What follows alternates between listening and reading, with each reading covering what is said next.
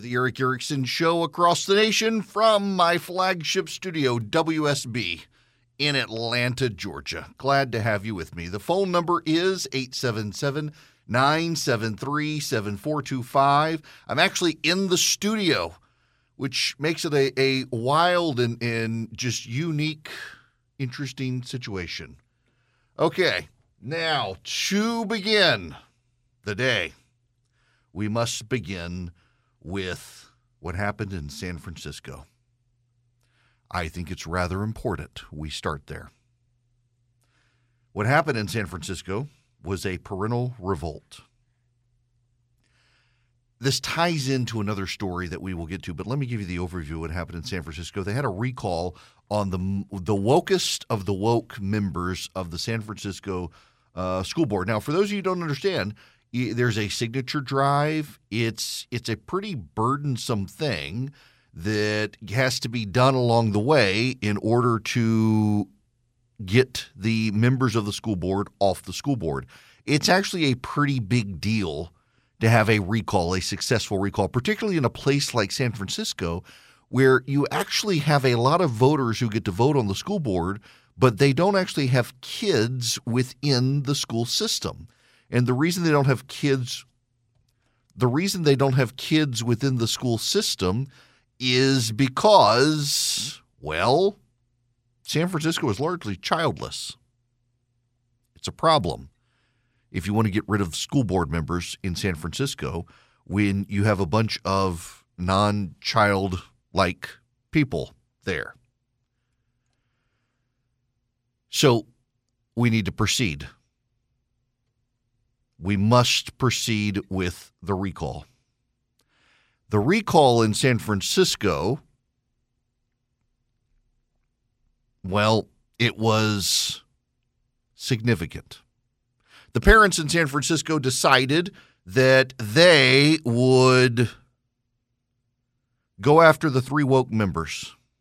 Highly targeted, pretty significant.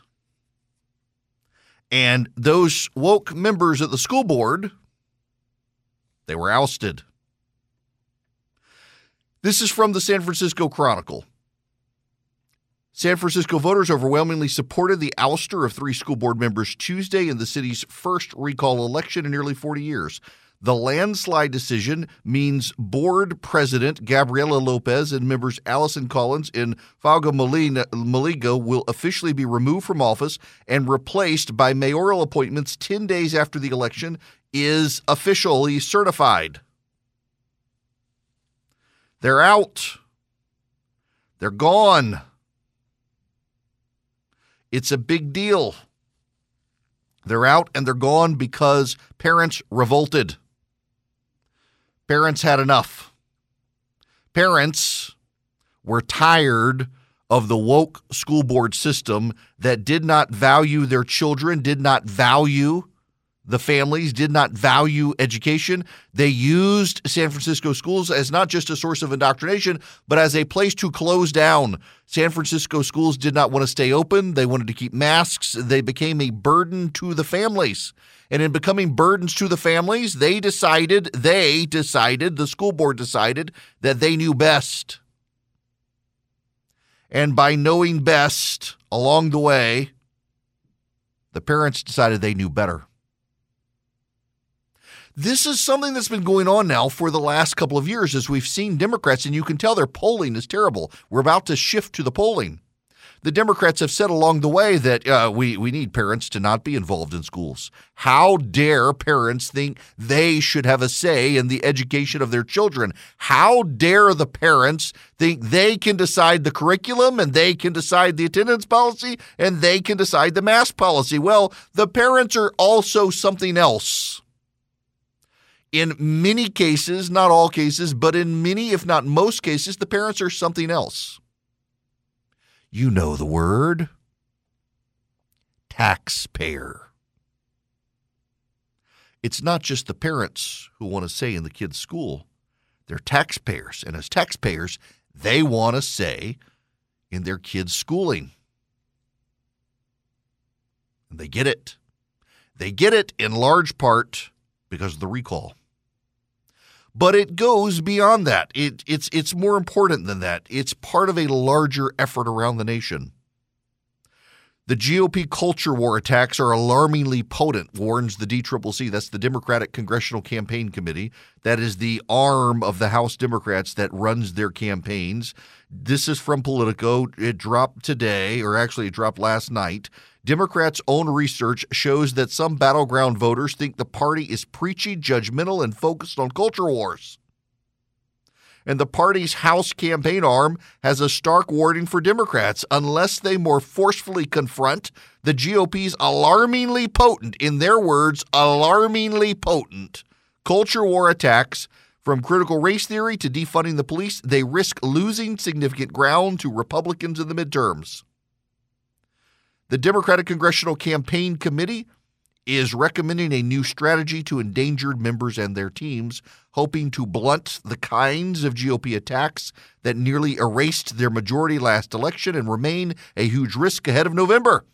In presentations over the past two weeks, party officials and operatives used polling and focus group findings to argue Democrats can't simply ignore the attacks, particularly when they're playing at a disadvantage. A generic ballot of swing districts from late January showed Democrats trailing Republicans by four points. It wasn't all bleak, though. The data showed that Democrats could mostly regain the ground lost to Republicans if they offered a strong rebuttal to the political hits. When faced with a defund the police attack, for instance, the presenters encouraged Democrats to reiterate their support for police. And on immigration, they said Democrats should deny support for open borders or amnesty and talk about their efforts to keep the border safe. Now, listen to this. This is the key paragraph here. If Democrats don't answer Republican hits, the party operatives warned the GOP's lead on the generic ballot balloons to 14 points from four points a dismal prediction for Democrats. When the GOP only needs to win five seats to seize back the majority. But when voters heard a Democratic response to that hit, Republicans' edge narrowed back down to six points, giving candidates more of a fighting chance, especially since those numbers don't factor in Democrats going on the offense. Okay, it also, uh, the internal polling showed Republicans are actually pretty effective with center left voters and with independents and with Hispanic voters. But there's a problem with the Democrats' own polling. First of all, we've never seen ever in the history of modern polling, we've never seen an R plus 14 generic ballot. It simply doesn't exist. It is the Yeti of polling. It doesn't exist. Uh, the, the the abominable snowman, the unicorn. It is a polling R plus fourteen is basically if a the Loch Ness monster and a unicorn had a love child raised by the abominable snowman and Bigfoot. That is R plus fourteen polling. It doesn't exist. It is more mythological than Zeus and the pantheon of, of Olympic gods. And yet, the Democrats' polling is warning of R plus 14 generic ballot polling. It's not the Republicans' polling, it's the internal Democratic lay of the land. That's really bad for the Democrats. Oh my gosh, that is bad for the Democrats. And it's bad because if it's real, the Democrats really are toast. I mean, if they push back, if they push back on the defense, you get to R plus six.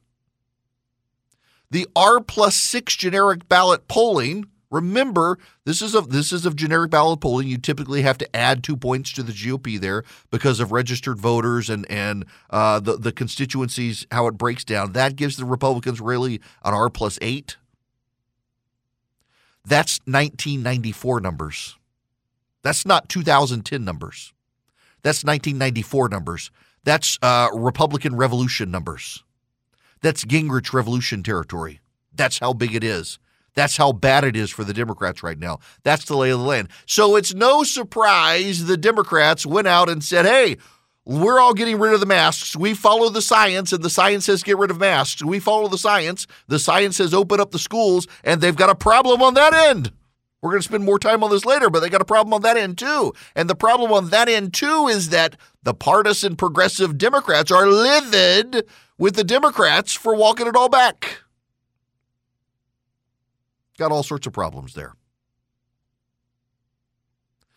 If the Democrats go too far to respond to the Republicans, they alienate the progressives. Think about it on schools. The Democrats tell us all the time they're not engaged in critical theory, and yet when it's evidence of it is found, they say, well, we need it. They're trying to have it multiple ways, every which way, and it's not going to work for them. It's bad.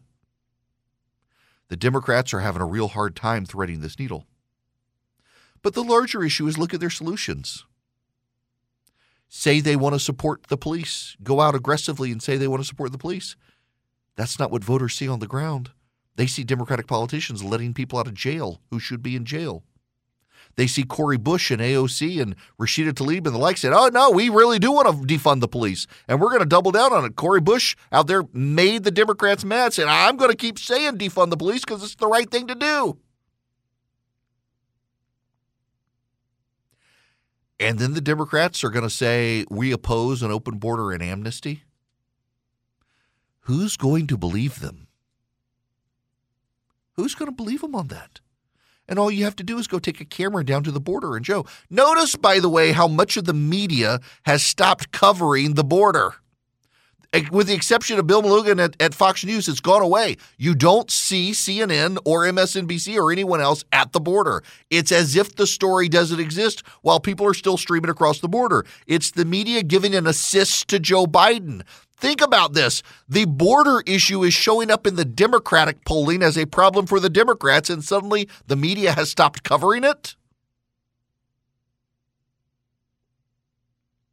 This is a problem for the Democrats. And the Democrats say they're going to go on offense.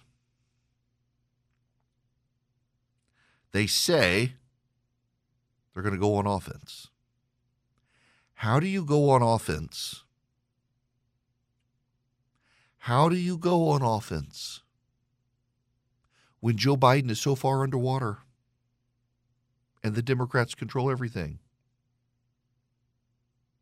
They point to a special election last spring in New Mexico where Melanie Stansbury, Democrat from New Mexico, she got into Congress in a special election against a Republican candidate who had accused her of trying to defund the police and disband the Border Patrol. But here's the problem. Here's the problem. Her district was already like D plus 20. There's no way the Republicans were going to win. But he says we need to push back. She pushed back. She said she's not for open borders. She's not for defunding the police. She pushed back hard. And in a D plus 20 district, guess what? Majority of voters agreed, supported her. But voters in a D plus one district, they may not. And there's a side story here. You know, the Democrats were very aggressive in their redistricting. They were very aggressive in redistricting. And they carved up a lot of districts, and those districts are D plus one, D plus two, maybe D plus five. It means the Democrats have a five point advantage. But that's based on 2020 when Donald Trump was on the ballot. He's not on the ballot this time. And the Democrats' own polling, I read you that line, their own polling registers and plays well with center left voters. Who are center left voters? Suburban moms, they're furious with the Democrats. You don't come between them and their children, and you don't come between them and their 401k. And right now, the Democrats are interfering on both fronts. The stock market isn't doing well, inflation is on the rise, and their daughters who want collegiate scholarships now have to compete with boys pretending to be girls. And the Democrats are okay with that. May God have mercy on them because the voters will show them no mercy in November if this keeps up. Welcome back. It is Erick Erickson here. If you would like to be on the program, you are more than welcome to call in 877 973 7425.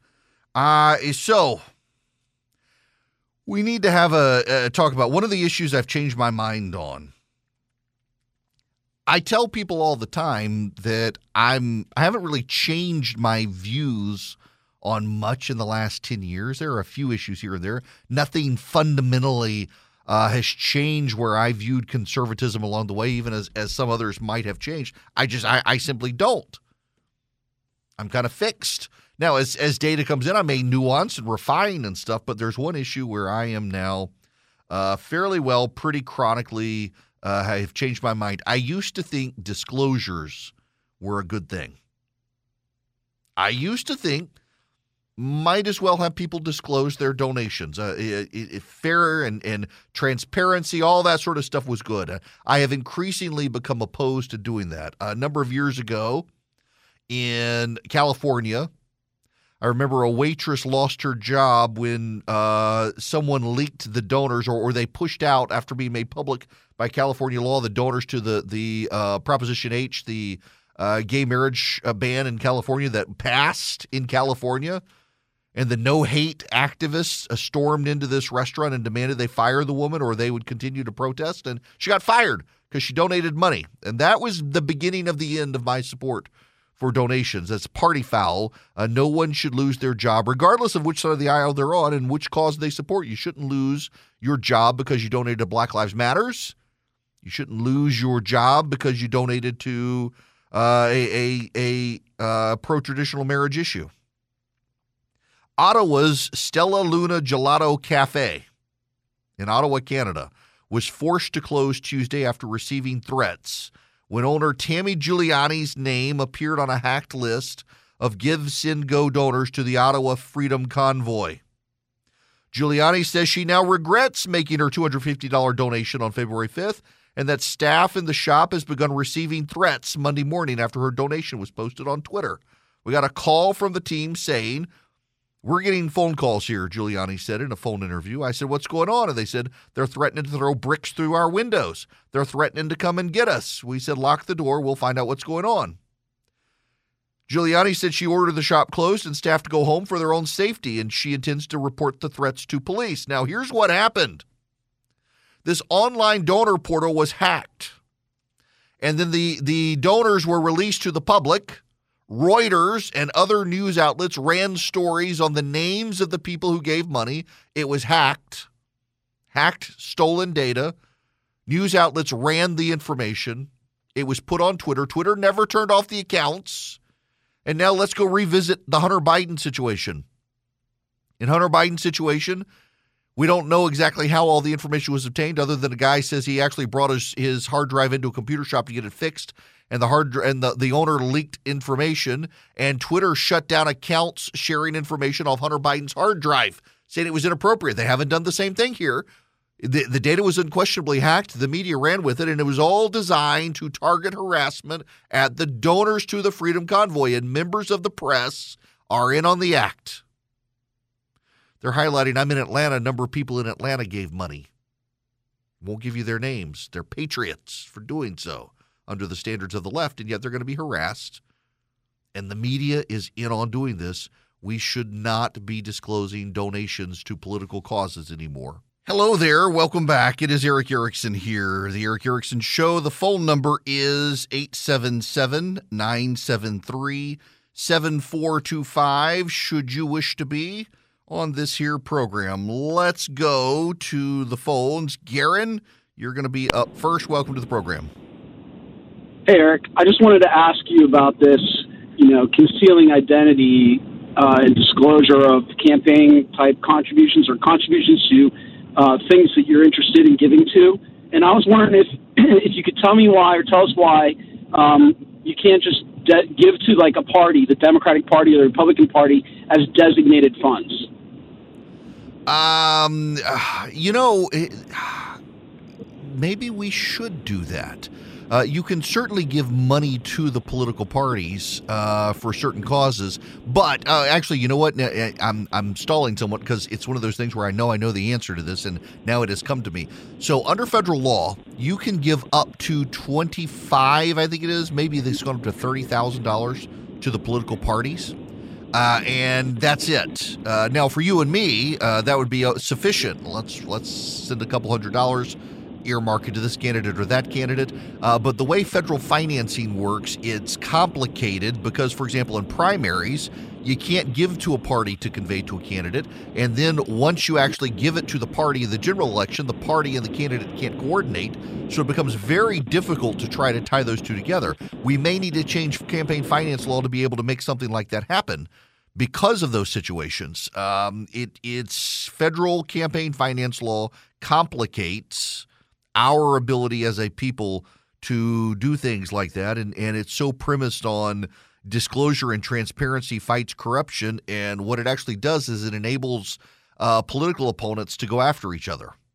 I'm increasingly convinced uh, we got to rethink uh, this whole idea of transparency, given particularly on the left, the weaponization of campaign donations. And people should be able to give donations to the causes they uh, care about without the mob coming for them. Now we got to we got to move to some other data. I'm actually fascinated by this. Are you satisfied with your life? Are you satisfied?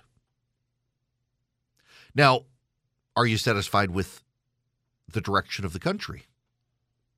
Overwhelmingly, people are not satisfied uh, with their direction of this country. You know, um, the United States has gotten up to 70% satisfaction. After George W. Bush was elected and the nation kind of rallied post 9 11, 70% of Americans said they were happy with the direction of the country. We were a united people. For most of the 80s and 90s, actually, Americans were really satisfied. And then it, cratered in 1992 with the Great Recession then. And during Bill Clinton's tenure in office, it went up. George Bush gets elected, it gets up to 70% after 9 11, and then it begins to go down all the way to 10% around the time Barack Obama was elected. And then slowly it went up to 41% in 2020. It's crashed in 2021 to 11. It's back up to 17%. That's not good, though. 17%. When Ronald Reagan became president of the United States, it was at about 17%. It got all the way up by the year 2000 to 70. And we're back to 17%. Ha! Jimmy Carter was 17%. Joe Biden at 17%. But here's something really interesting. According to Gallup, and Gallup's been doing the surveying for a very long time, 85% of Americans are satisfied with their life. Now, the high in Gallup's one, the highest ever been is 90, and the lowest it's ever been has been about 76. So people tend to be pretty satisfied, but it's actually markedly gone up in satisfaction uh, from 82% to 85% over the last couple of years. Are you satisfied with your life? Now, think about this because uh, we've had some profound implications with satisfaction. Parents today are more involved in their children's education than they have been in some time.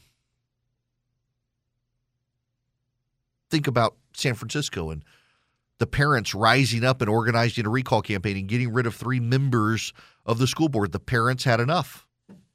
Think about Glenn Youngkin in Virginia. The parents rose up. By the way, a bipartisan coalition in the Virginia Senate has passed a law banning masks in schools.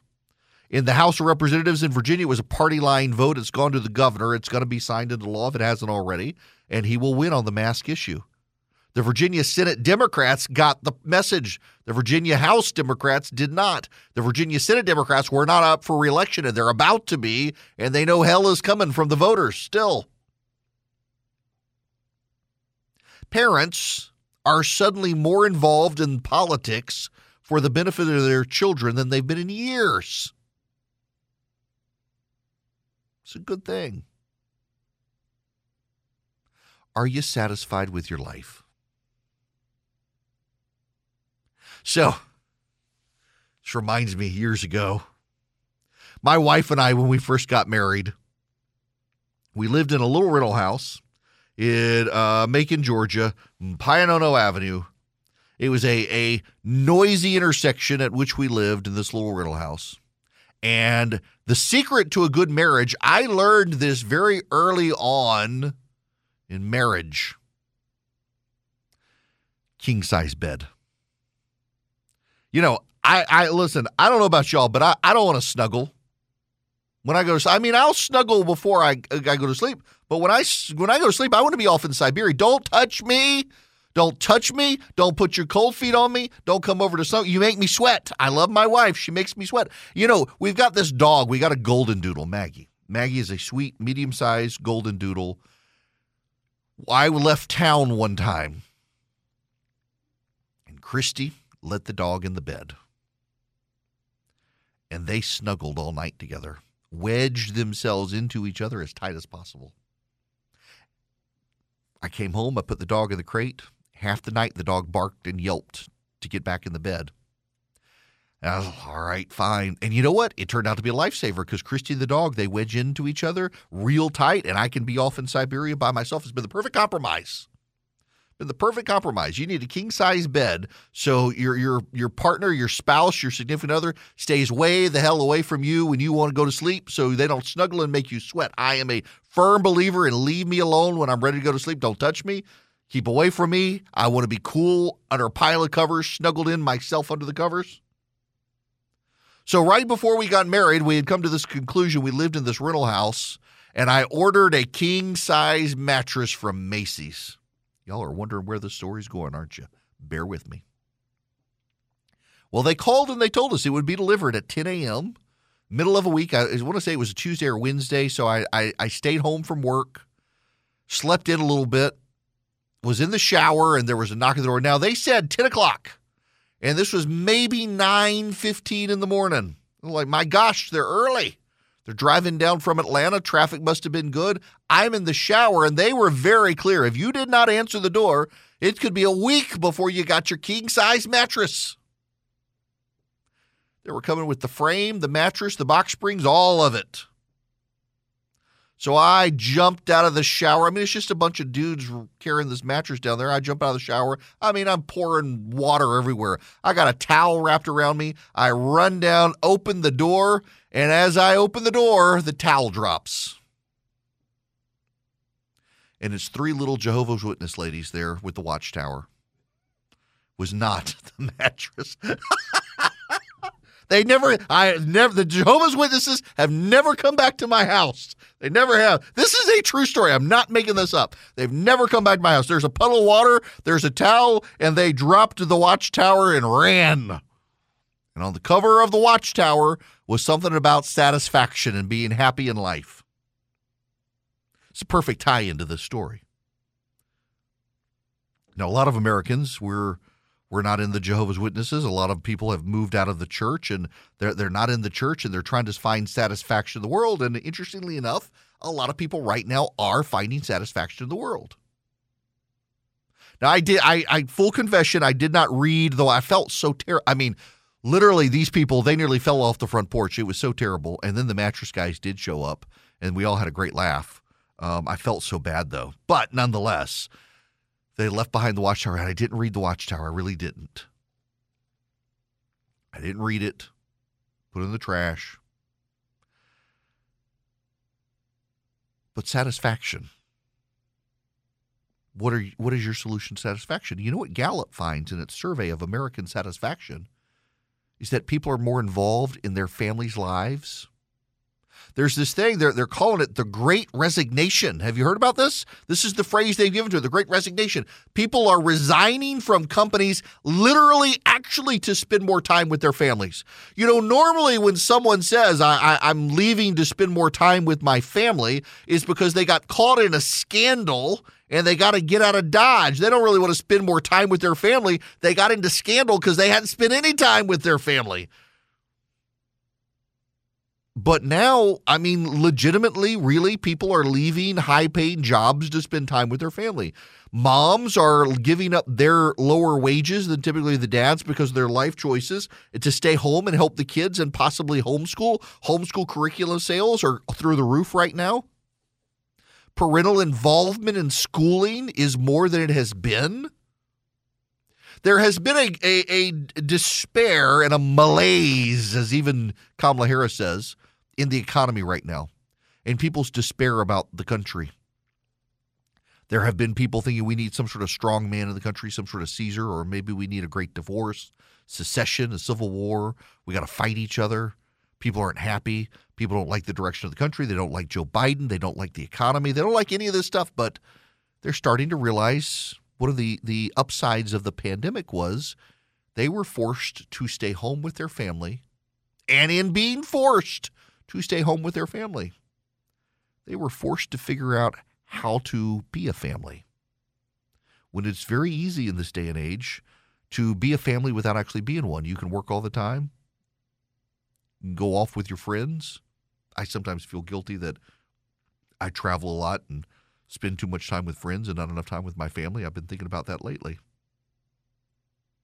But by and large, people have realized they like their families. They want to spend more. They actually literally do want to spend more time with their families. They want to rearrange their life and their priorities. And they realize they don't have to make the million dollar a year job. Yeah, it makes them a little more comfortable, but the amount of work that they're doing, it's not worth it. You got loved ones who have died of a virus in the past two years. Nothing could stop it. People seem to lose their mind. People are looking at their families thinking, this is where I find my satisfaction.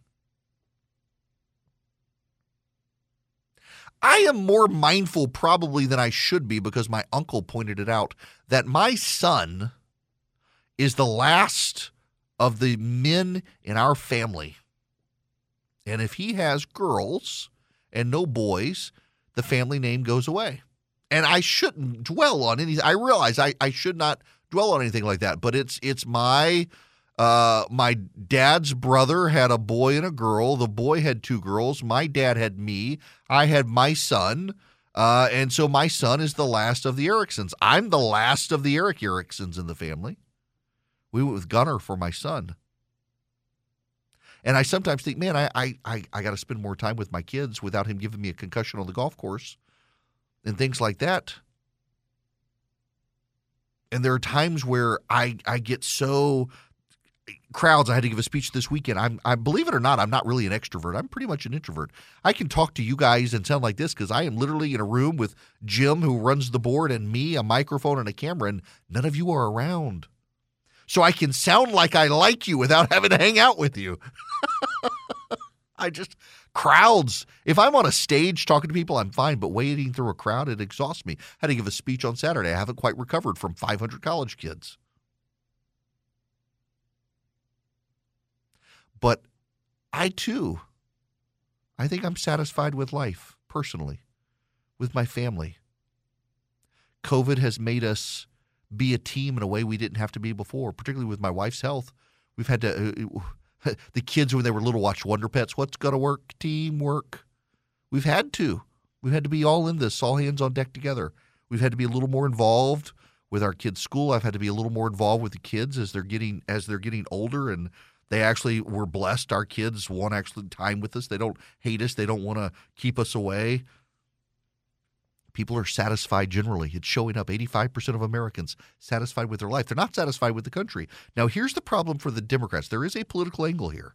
It's not I don't know that it's one we need to dwell on a lot, but here's this. People's lives together collectively is the body politic. And if the body politic is only 17% satisfied, they're going to want that aspect of their life that they're unsatisfied with to rise in conformity with where they are in their personal life. Now, it's never actually going to completely happen. We should be honest here, but they do want it to reflect in some way more because of their family. And when they're that dissatisfied with the world around them and politics, and they're that satisfied with their family around them, they're going to want to make changes in politics. And that conforms to all the other polling we've seen. It's going to have a really terrible effect on the Democrats when they get to November in the midterms because they are in charge of everything. And so the voters will hold it against them that their whole life is more satisfying to them now than it was two years ago, except in politics. Hello there. It is Erick Erickson here. The phone number is 877 973 7425. Should you wish to be on this here program, glad to have you with me. All right. I, I so I this is one of the funniest things. Um, Rush Limbaugh and I have had this conversation before. The number of pilots who listen. Now, I, I know, uh, look, I'm broadcasting on the most listened to talk station. It's my flagship station, WSB in Atlanta. And you've got Delta Airlines and Southwest, major hubs. And now you've got um, Allegiant and uh, Spirit. Looks like they're going to merge and make a a big hub in Atlanta. And the number of pilots who listen, it, it always amazes me. There's a story about an American Airlines flight going from New York to Los Angeles. And an unruly passenger tried to storm the cockpit. And when he couldn't open that, he tried to open the main door. Now, you can't open the door on a plane at altitude because of the way plane doors are designed uh, the air pressure inside the plane is so much greater than outside, it keeps you from being a- able to open the door. But he was trying. He's trying very hard, trying to get into the cockpit. The passengers had to ambush him. One of the flight attendants grabbed a coffee pot and began to hit the guy over the head. They took him down, but the plane had to make an emergency landing. They listed it as a level four emergency, which is the highest level.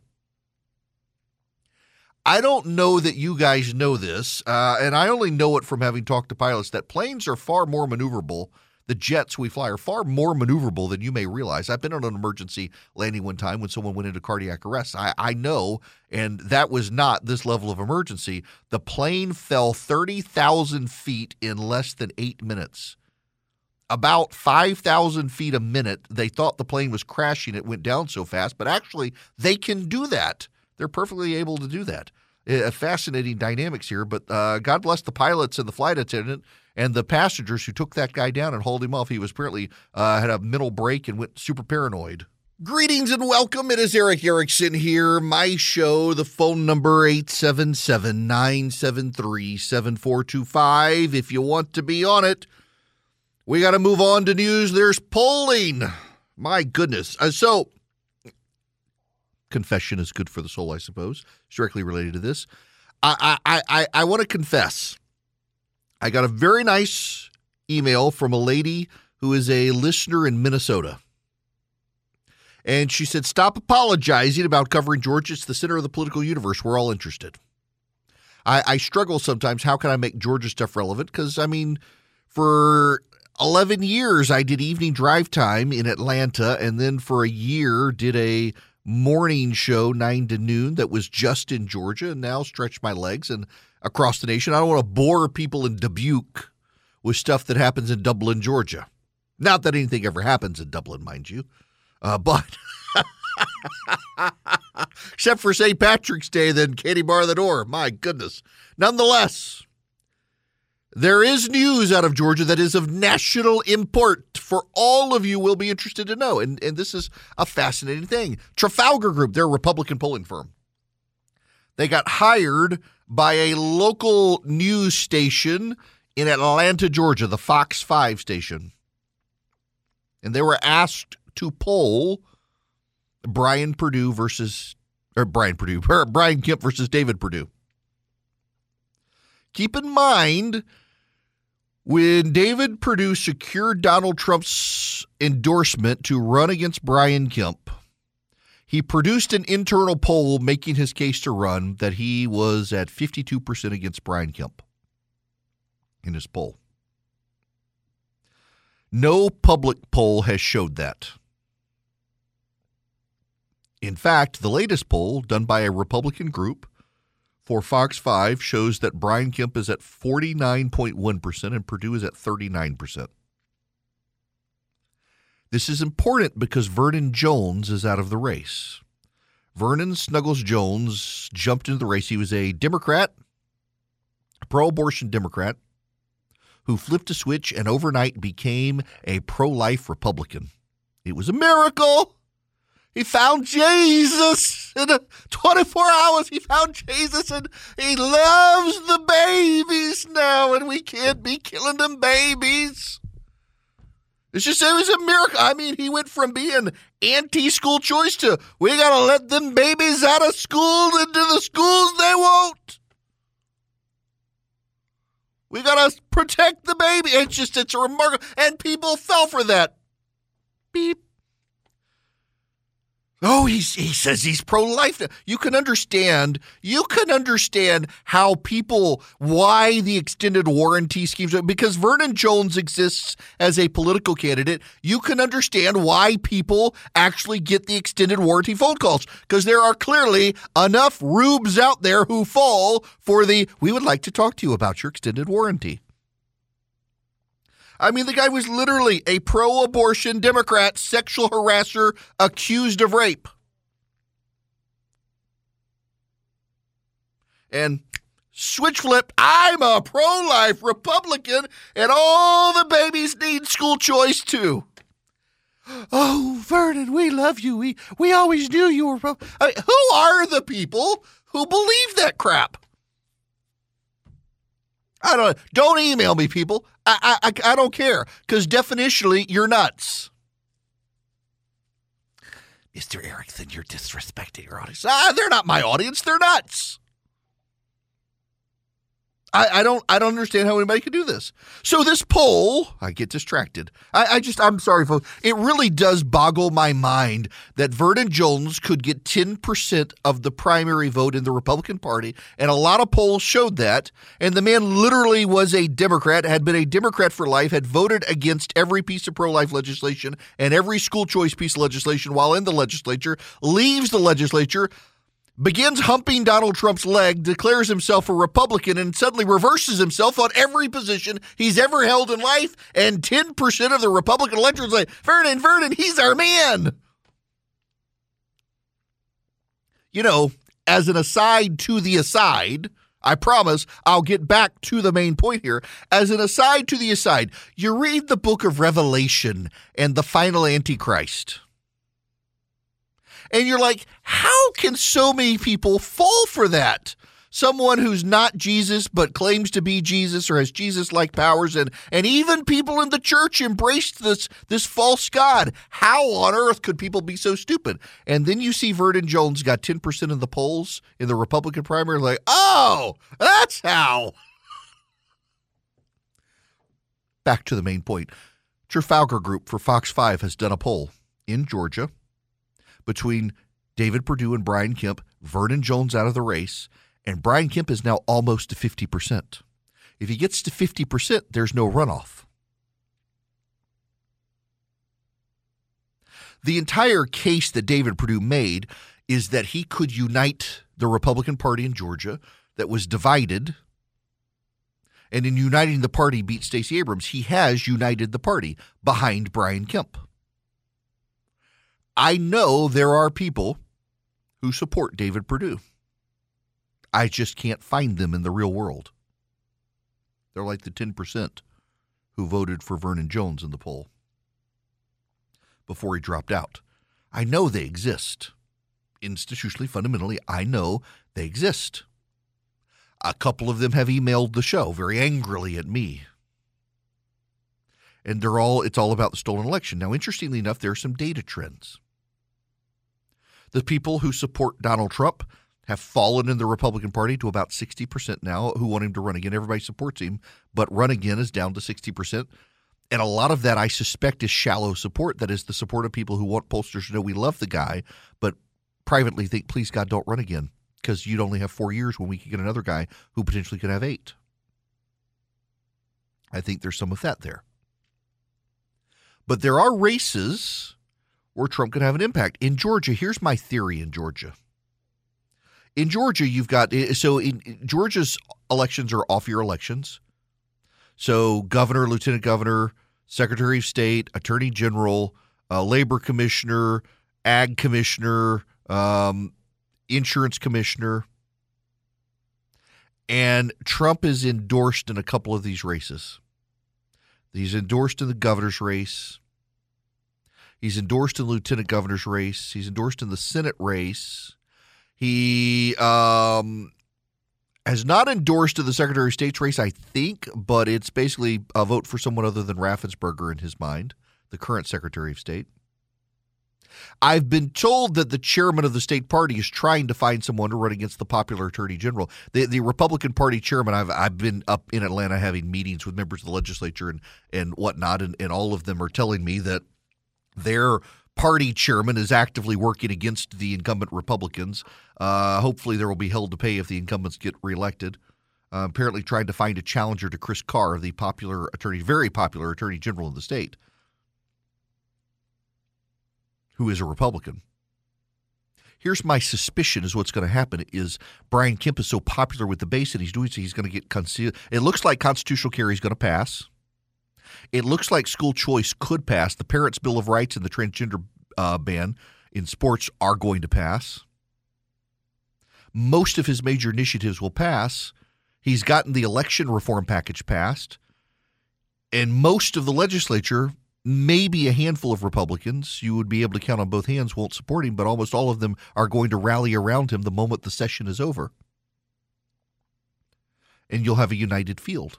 And my suspicion is the voters will be there too. And what they'll do is they'll say, you know what, since I'm voting for Kemp, I'll give I'll give Trump everybody else.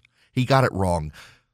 They'll think about it just like they did in, in Alabama with uh, Doug Jones got elected because they're like, yeah, we really, Trump, we love you, but we can't go with Roy Moore and so Doug Jones got elected. They'll do that similar situation in the primary here. Eh, we love you, Trump, but you got it wrong on Perdue. We'll give you the others. We'll give you Herschel Walker.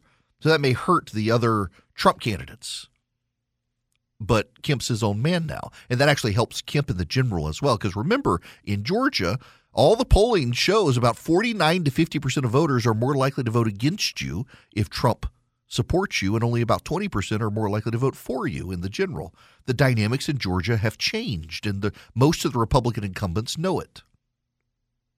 But there are areas where Trump can have a real and positive impact. Missouri being one of them. Eric Greitens is running for the Senate. Eric Greitens was forced out of the governor's mansion under the threat of impeachment.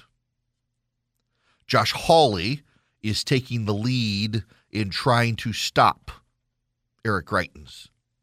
For those of you who don't understand what's going on here and why it's so bad, a woman testified under oath that Eric Greitens, the governor of the state of Missouri, tied the woman up in a basement, stripped her naked, took photos of her to use as blackmail in their extramarital affair, and then forced her to have oral sex with him.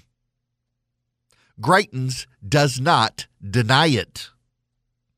He says it was consensual.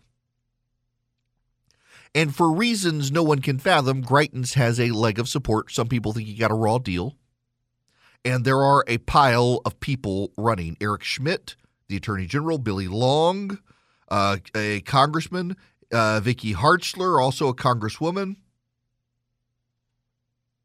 Josh Hawley has rallied around Vicky Hartzler. Now, it's notable here because Hawley is the attorney general who investigated Greitens, and after his investigation, was the first Republican of the state to say Greitens needs to go or be impeached. If Hawley can convince Trump to back Hartzler, who's a good candidate, by the way, if Hawley can convince Trump to back Hartzler, Trump may be able to unite everyone in Missouri like he's done in Nevada with Eric Laxalt or uh, Adam Laxalt. Trump, I am told, and media sources are reporting through the Politico and elsewhere, and I've been told this myself, that uh, Donald Trump is starting to realize that some of his advisors gave him bad advice on candidates. And in some cases, he's not able to pull it off. I mean, go back to David Perdue in Georgia. He got the Trump endorsement. He expected to have the Trump money come with it, and no one's giving him money. He's raised $1.2 million. He's got cash on hand of $870,000. Uh, Brian Kemp raised $2.5 million in the same time period and has like $12 million cash on hand. Trump, I think, is getting some bad advice.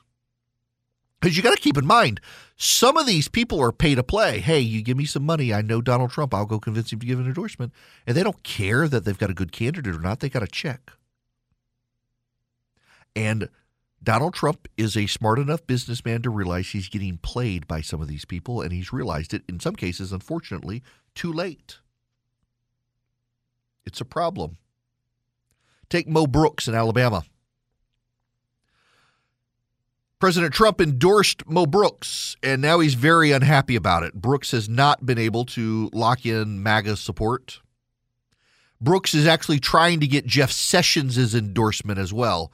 Getting Jeff Sessions' endorsement along with Donald Trump's endorsement is going to do nothing but alienate him from uh, Donald Trump. So it's very notable that Trump has invited Katie Britt to show up at his, at Mar-a-Lago. Katie Britt is, was a staffer for Richard Shelby, the retiring senator. She wants to run. Trump's made his endorsement already, and yet he's letting her come visit. That's a pretty big signal that he thinks he probably messed up with the Mo Brooks endorsement in Alabama. And a lot of people on the ground say he's telling people there he shouldn't have endorsed Brooks. The President of the United States, Donald Trump, not Joe Biden, still has a lot of clout within the Republican Party if he makes wise endorsements, it helps him build a case for 2024. But if all of his endorsements go down in flames, I mean, right now you got the Sean Parnell situation in, in Pennsylvania, you've got the David Perdue situation. Georgia, you may have the Herschel Walker situation if there's enough dirt dumped on him out there. You got the Mo Brooks situation. He needs some good, solid wins, and he's gotten some bad advice. He could jump into the Missouri race with Vicky Hartzler lock her down with Josh Hawley, shut down Missouri from Eric Greitens, and save the Republican Party there. And everybody will give him a pat on the back and an attaboy for doing that. But he has, I'm afraid, been given some bad advice from people on the ground with political motivations. I mean, take, for example, Greitens hired Kimberly Guilfoyle to run his super PAC as a way to try to lock shut Trump out of the race. It was smart on Greitens' part.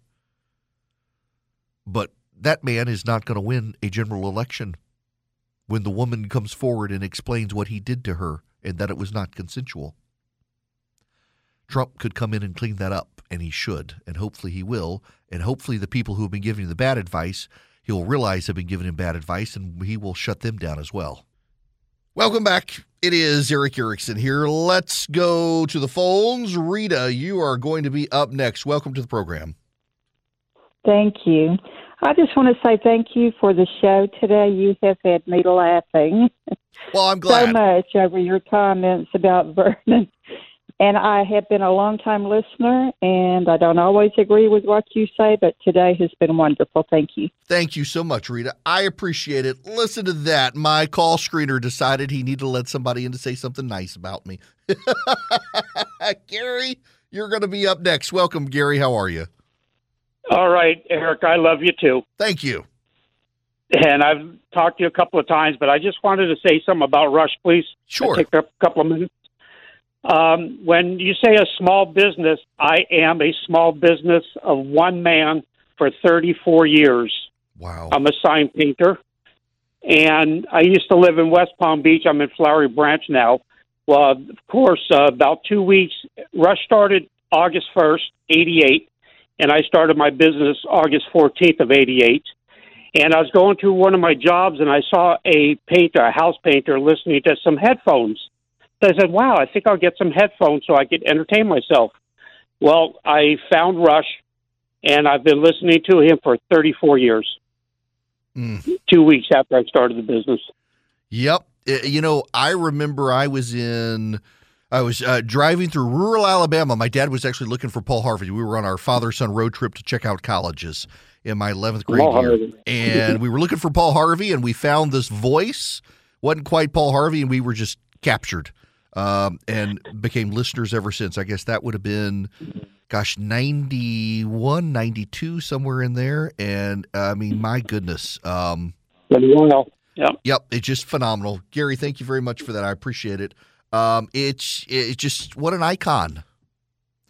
Yo, I'm I'm really hard pressed to think who the pioneers of industries. Like uh, Ray Kroc uh, wasn't really the, the founder of McDonald's. He bought it, but he was certainly the kind of the, the model founder for franchises. Everything came after him. Uh, Truett Cathy in the chicken sandwich wars, he pioneered the chicken sandwich that's ubiquitous today. Every restaurant has one. Rush Limbaugh.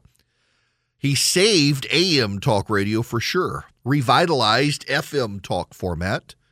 And, you know, he was so committed to broadcast radio, he would never put his voice on satellite. Uh, never, never wanted to. In fact, was very insistent to me uh, that I should never, ever, ever do satellite radio. Um, I, I, actually would, uh, if given the chance, do it. Uh, but he was very insistent.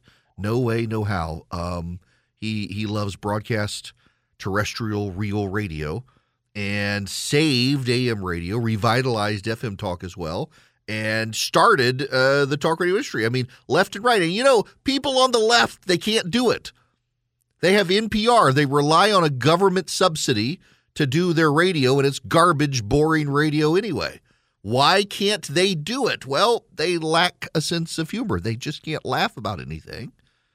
Uh, it's just it's not funny. It's not humorous. Rush got that. Ultimately, he said he was an entertainer. You got to entertain people. You got to entertain with your voice on radio to be successful. Hello there. It's me, Erick Erickson. The phone number is 877 973 7425. If you'd like to be on the program, to the phones I go. Jim, you're going to be up next. Welcome. Well, thank you. Well, this whole David Perdue thing has got me a bit confused. Perdue's reelection effort was basically torpedoed by Donald Trump. And now he, Perdue is acting like he's in Trump's corner. I voted for Trump both times. I voted for Perdue, And now I'm scratching my head wondering d- does Perdue really look like the toady? Is he really the toady that he appears to be in my eyes? And that's not a term I ever associated with uh, Perdue. Me either. And, and, I, you know, I don't think he is, and I like him, and, and I'm I'm befuddled by this because you know, a month before he decided to run, he was telling people to support Brian. Um, what changed in a month? As he really, should have. Yeah, nothing changed other than he went to Mar-a-Lago and got pressured into doing it. Uh, I mean, I I am told, and, and I'll I'll say this: I, I'm told that. I mean, for the first time ever, that you've got a real division there. Like Sonny Perdue is going to become the chancellor of the university system in Georgia, thanks to Brian Kemp. Uh, his family is urging people to stick with Brian. Uh, you've got Alec Poitevin, who was David Perdue's campaign chairman in 2014, is with Brian Kemp. Um, Eric Tanenblatt, who's been a big fundraiser for David Perdue, is with uh, Brian Kemp. I mean, all the major people who have been aligned with him. Uh, you know, I talked to a guy the other day who, statewide elected official, calls people a lot around the state and says he has not in in he calls a ton of people every day and he has gotten maybe 10 maybe he said he could take off one shoe uh, to count all the people in the last few months he's talked to who are supportive and and he talks to to dozens and dozens and dozens of people every day. It, it, it makes no sense to me. Now, I will tell you there's some breaking news that's happening here. Jim, thanks for the call. Uh, Donald Trump has just announced he's going to do a three thousand dollar person fundraiser at Mar-a-Lago for David Perdue. That'll help him raise some money. He's having trouble raising money and getting support. He'll have a super PAC. Uh, the polling does show the more people know that Trump supports him, the better he does. But at this point, who doesn't know? Who's not paying attention to the race right now? to realize that. That's part of the problem here. All right, to the phones we go. Claudia, you're going to be up next. Welcome, yes, Claudia. Sir. How are you? Yeah, I'm doing great, Erick. It's an honor and a pleasure to speak with you today. I am so excited to have an actual conversation with you. All right.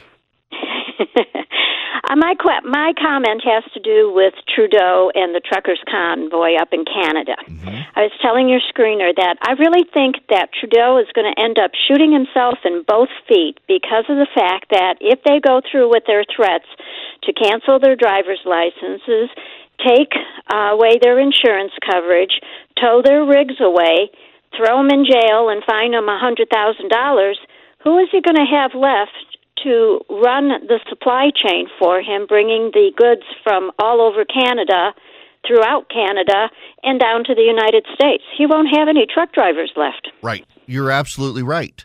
Uh, he, he's he's picked a fight terribly that he cannot win, and there's there's no way that he can back down. Uh, you know, and I'm glad you said this, Claudia, because there's a there's a story out, a website uh, called Doomberg, and they he makes a very good point about how per, how Trudeau doubled down. Let me read you part of this.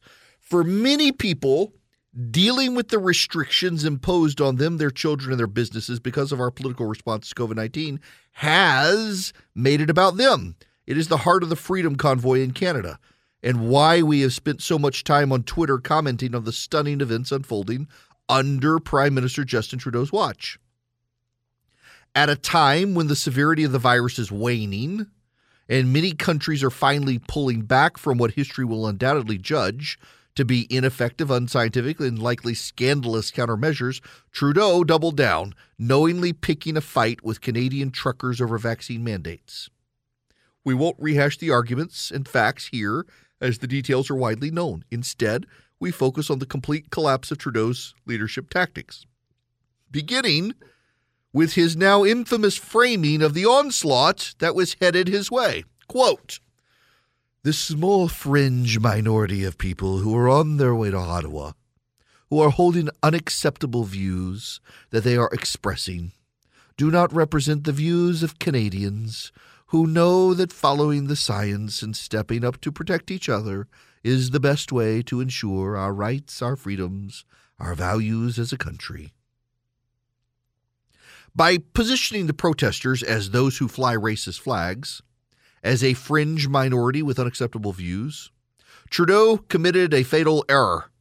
He left himself no face saving exit from the imminent and predictable collapse or crisis that would befall him. No respectable politician can strike a deal with such undesirables after libeling them in the way that he did. The only path left was to crush them. Amateur hour indeed.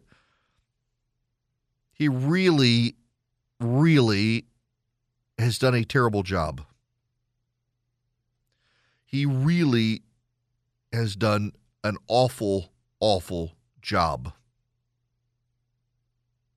And the press, to a degree, has been complicit in helping him, as the press often has. The state run media, my gosh, even the American media has got on it. Remember when, when Trump was president, they kept referring to Fox News as the state run media?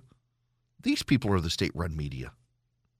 It's been embarrassing to watch it's been embarrassing to see them do these sorts of things. They have essentially what what, what is the definition of fascism? The government's control or use of corporate powers to achieve the government's ends. That, that's fascism. A fascist government is a government that bullies and cajoles and pressures the private sector to conform to the needs of the government, where the government sets the goals for the country. The Prime Minister of Canada has forced the issue with the banks to take the money from the truckers and anyone who supports the truckers to punish them. He's allowed individuals who supported the truckers to be fired from their jobs. He's operating as a fascist. And you and I don't say that lightly, by the way. If, if you listen to this program, I, I bemoan people calling other people evil or calling them fascist or communist when they're not. He's a fascist. He's operating as one at least. He is at heart a communist, Justin Trudeau is, possibly the son of Fidel Castro. If you've never heard that rumor, you need to dig into it. You know, he's more than once praised the Chinese and and uh, President Xi of China as a model government, as a model country. Justin Trudeau is at heart a communist.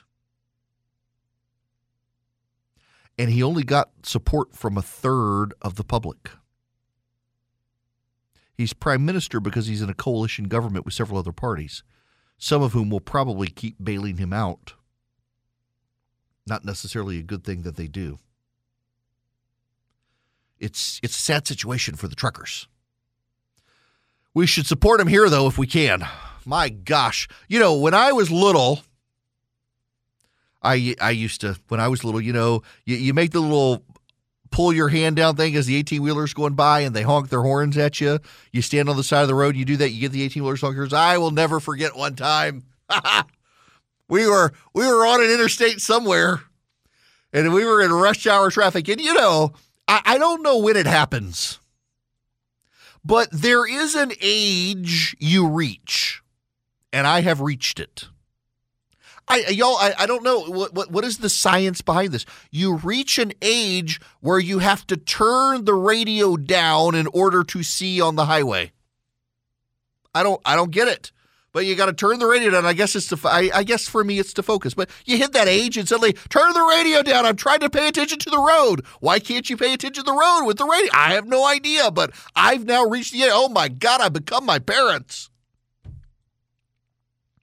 And we're on the road, and and I remember distinctly we're. Uh no no no that was different. We're I think we're we're in we're we're I think I want to say we're in New Orleans for this, and my mom is driving, I think we've dropped my dad off somewhere. He had to go offshore to the Gulf of Mexico for his job or something because I was young. And I remember pulling down my hand as the 18 wheeler came by. Bob! I thought my mother was going to climb out of her skin and eat me alive. She was so livid. Holy cow. oh, I still remember. Do y'all remember your parents when you, you would take these road trips and you and your, your brothers and sisters, you'd be in the back of the car and they'd start yelling at you and demanding you turn the music down or be quiet so they could pay attention to the road? We used to, when I was a kid, we would come home from Dubai in the summer and my dad's family was spread out South Carolina, uh, Florida, and they would always rent like a giant car. This was before really the rise of SUVs. So they get a big Cadillac and my two sisters and me would have to be in the back seat. We'd be miserable. And my dad's one of those people where we got to get up at four o'clock in the morning. We got to beat the traffic. And you get out and you try to get on the highway. And so it's you and the open road and the 18 wheelers. And nowadays, you know, you, they got to pull over in the middle of the night because they can only drive so many hours a day. But we get out there, and the my gosh, my dad to this day, he wants to be on the road before the sun comes up. So you can drive east right into the sunlight coming up and blind you. But that's okay, kids. We can turn down the radio and see again. I've never understood that. And now I do the same thing. But the, the 18 wheelers, the, the, the tractor trailers, these are the people who make our country great. They get the food to our grocery stores. They give the electronics to Best Buy. I got to go to Best Buy. And now what, what do we do? In California, we tell them if your truck's too old, I'm sorry, you can't drive here. I'm sorry, you've been on the road too many hours. Pull over and go to sleep on the side of the road and hope Jack the Ripper's not outside your cab. I mean, my goodness, the burdens we put on 18. Now I realize to some degree it's safe. Now listen, you're talking to a guy who was driving down driving down the highway one time and an 18 wheeler's tire exploded and nearly took out my windshield at 70 miles an hour. It was awful. It was scared the mess out of me. But how are the how are freaking truck drivers the enemy? All because they're standing up for their freedoms. You you and by the way, you can disagree, but I bet if you're someone who disagrees, you were perfectly fine with the Black Lives Matters protests. And you'll say, Erickson, you didn't support the Black Lives Matter. Actually, if you ever listened to my radio program, I supported the George Floyd protests. I did not support riots, vandalism, shattered windows, firebomb businesses. I didn't support that. But if you want to protest, it is your right to protest. And I don't like the truckers tying up the traffic. I think the better solution would be for them just don't drive. Don't show up for work. Stay home. Let them feel the crippling effects on the economy by your lack of presence. I mean, that's what the left does in this country. Of course, now maybe they've seen it. Remember the the all the women stay home for equal pay day. All the women stay home. I got on Twitter the day all the women stayed home, and I was it was great until the women started showing up. I mean, the only good thing about the day all the women stayed home instead of going to work was it was safe to drive. Mr. Erickson, I can't believe you, you sexist misogynist. I teased because I love, but they should have, the truckers should have stayed home. And unlike the women, they would have actually done it. Just stay home and, and show your impact on the economy by your refusal to participate. I don't like them tying up traffic any more than I like the stupid environmentalists super gluing their butts to the to the highway which they did in, in Germany, and they've done it in New York too. But I support their right to protest. How are they, how are the truckers the bad guys here? Justin Trudeau could not eat without the truckers delivering food to his grocery store. And he's made them the villain, and they're not the villains either now. It's the small business owner and the middle class worker who doesn't make a lot of money who gave them 20 bucks to help their cause who's who's the bad guy here. They're not the bad guys here. They are the people who control the country and hopefully will rise up and rectify the situation. Hello there. I am so far off the beaten path of everything we were going to talk about today. That's one reason I love the show. I got asked, just as a curiosity, I, I, I got asked, do, do you have like people who sit around and tell you what to talk about? Nope, for better or worse. it's whatever I want to talk about.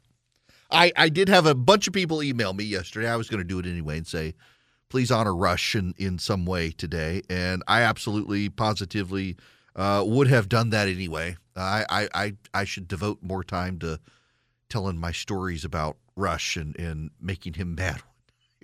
I think I've told that story before. But it's all me. Now, the downside of today is that I'm also in studio and had a bunch of meetings this morning and have had to scramble together all the other stuff I was going to talk about. And now I've I've taken so many calls, I've gotten it out of order, but that's okay. I am what you call a professional, and I can muddle my way through this. So now we have to talk about masks. The CDC says it had no intention of changing its mask guidance and now is going to change its mask guidance. And I don't think it's a coincidence that it comes on the heels of new polling that shows the Democrats are making Democrats mad about the mask issue. And they're split in two ways. The moderate Democrats are furious they still have to wear them, and the progressives are furious that people have to take them off. I got to tell you. Now, listen. Dear friends and employers who send me my paycheck whose hands I dare not bite, I am in your office today, and there are wear your mask signs everywhere. This may be the only place in Atlanta, Georgia, where people are still wearing masks. My wife's oncologist for lung cancer has told her she can come out of the masks now, that Omicron is over and we can go back to church and just be reasonable, prudent, and cautious. And if you feel sick, stay home. In the bathroom at my office, there's a big sign on the door one person at a time. In a bathroom that has a urinal and two stalls, one person at a time. What if you come in in a hurry because I mean you, you have been to the, the, the, the local taco stand your stomach's making that sound. You know that sound? It sounds like a, a pigeon and a raccoon fighting each other at the pit of your stomach. And suddenly the pressure builds and you run and you, oh my God, there's somebody in there. I would rather that person violate the intent of the sign than soil the carpet because they can't get down the hall to the other bathroom. And it's a hike in this office. To go from one bathroom to the other, it's like driving from Washington to Manhattan in rush hour traffic. It's a hike. It's time to reopen. I say it lovingly to those who write my paycheck. You know I love you and your autograph that comes every two weeks on that paycheck. We can get out of the mask now. My wife's doctor says so, and he's an expert. I also was talking to another doctor uh, the other day who actually is a actual real certified expert who I have relied on, who says, yeah, the, the CDC at this point is losing credibility with everyone. And it's a bad look for them to have uh, leaked it yesterday. Rochelle Walensky's uh, call saying she has no intention of dropping mask guidance. Dr. Fauci is doubling down on uh, no more, uh, the masks need to stay on kids. And now the White House is like, oh, pandemic's over. We saw the polling. Everybody get your mask off. Get it off now. When can we get them off on airplanes? That's what I want to know. Texas has filed a lawsuit about masks on airplanes. It's time to get those off too. Ed. Hello and welcome. It is Erick Erickson here, the Erick Erickson Show across the nation. The phone number is 877 973 7425. Should you wish to be a part of this here programming, glad to have you. Uh, those of you on the phones need to be patient because I gotta I gotta dive into this story. There's actually uh, a story that just dropped at CNN that is deeply relevant to it. Uh, let me begin with the CNN story. Here's the headline. It's by Michael Warren and Gabby Orr. I know Michael Warren, great reporter. Uh, actually, conservative used to be at the Weekly Standard, and good guy. Glad they hired him at CNN. He's a really brilliant reporter.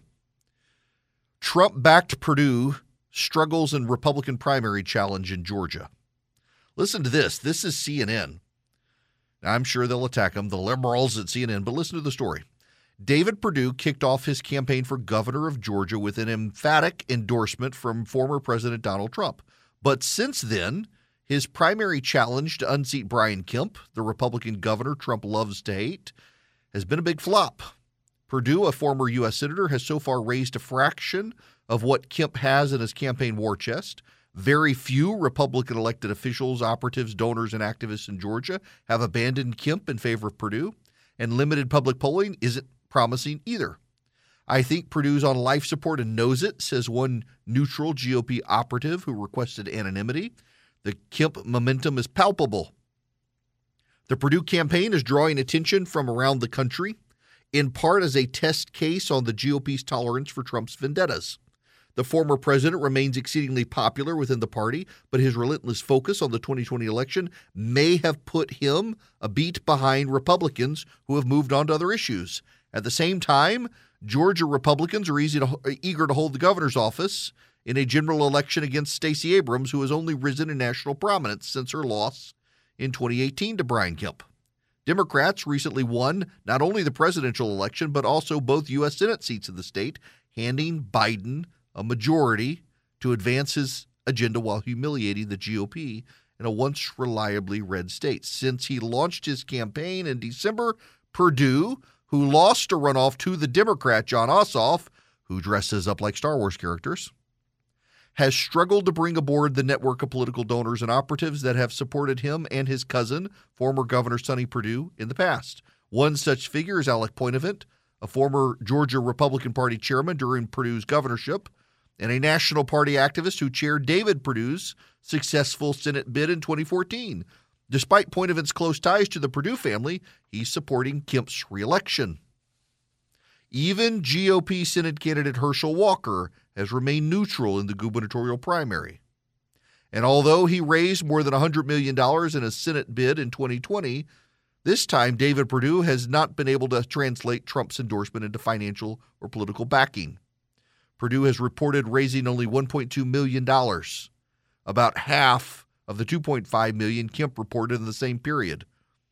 Perdue reported cash on hand of less than 900,000 Kemp has $12.7 million cash on hand.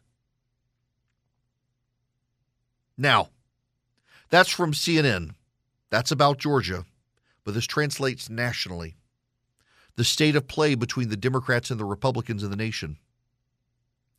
Voters' opinions about Joe Biden's handling of the pandemic are a big anchor weight on the Democrats. Just 39% of registered voters approve of his job performance, according to the latest political poll. 57% disapprove. Those numbers, by the way, mirror the CNN poll that some Democrats argued were the outlier. Democratic governors are rushing to get ahead now. Think about this. It is not a coincidence. Think of all of the things Democrats have flipped on in the last two weeks. They flipped on masks, they flipped on vaccine mandates. They flipped on school closures. They flipped on masking of children. They flipped on uh, vaccine pressure on children. They've sided with parents over school boards. And by the way, breaking news this is happening right now. The Biden administration has just decided COVID 19 is no longer considered a crisis. That's just happened. They've just talked about it at the White House. COVID 19 no longer a crisis as of today, just an, just an endemic virus. Big, massive messaging changes. What's happened in the last two weeks? The Democratic Governors Association met behind closed doors on January 31st and February 1st and presented confidential polling to the Democrats about their loss in Virginia and the state of play for 2022. It is not a coincidence that after that briefing, Democratic governors started rejecting mask mandates and siding with parents. In the last 96 hours, Democrats in the House and Senate have met with their pollsters behind closed doors and seen the lay of the land and how things work. As I have mentioned earlier, the Democratic Congressional Campaign Committee says if the Democrats don't do something different, they're looking at an R plus 14 tidal wave of Republicans in November. We've never in the history of this country seen an R plus 14 wave. There's another problem for the Democrats, and it's a significant, laughable problem. Uh, Charlie and I and Philip, we were on the phone this morning, and all of us were laughing about this. 49% of voters want mask mandates removed. 43% say it's too early for states to rescind the mask mandates. 65% of those people who don't want the mask mandate gone are Democrats. And the Democrats are furious with the Democratic elected officials for getting rid of the mask mandate. So, in order to get the votes of the public at large, independents, moderates, Republicans, they have to alienate their Democratic base. You alienate your Democratic base, they're not going to show up for you and the Republicans and the independents and the moderates are still so pissed off at you, they're not going to vote for you. This isn't good. By the way, a plurality of voters still feel local government should be encouraging the vaccines and masks in indoor spaces, but that's a seven point drop since September. 49% now, less than a majority. At the height of the pandemic, anti masking only showed up in Republicans, and even independent voters overwhelmingly stood with the Democrats. Not anymore. And then, I mean, just just just take into account all of this stuff. You've got the Democratic Party base is furious with the Democrats. Yesterday, I mentioned a Reuters story. One in four Democrats don't think the Democrats have done enough to use their power to push the GOP and, and to advance legislation. One in four Democrats don't. 63% of Democrats don't think the mask should come down and disagree with Democrats for taking the mask down. If the election were held today, Joe Biden would lose to Hillary Clinton or Bernie Sanders in a Democratic primary. And then, as I mentioned, in San Francisco, parents revolted and threw out three progressive school board members in a recall. I mean, they took the time to collect signatures. They went door to door. They built the signatures. They made the case. They ran a campaign. They got it on the ballot. And last night they won. It's rare for a recall to win. And they won not just one, but three of them. And now the Democratic Congressional Campaign Committee is warning R plus 14 in swing districts. That's really bad. The Democrats are really, really panicked.